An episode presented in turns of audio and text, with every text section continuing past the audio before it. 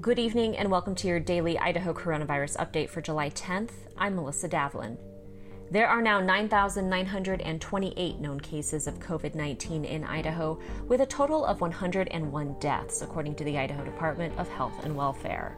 On Friday, the state added 500 new cases and one new death, setting a new one day record for new cases statewide. The state has doubled its known cases in the last two weeks. For a rundown on regional numbers, follow Idaho Reports on Twitter and Facebook.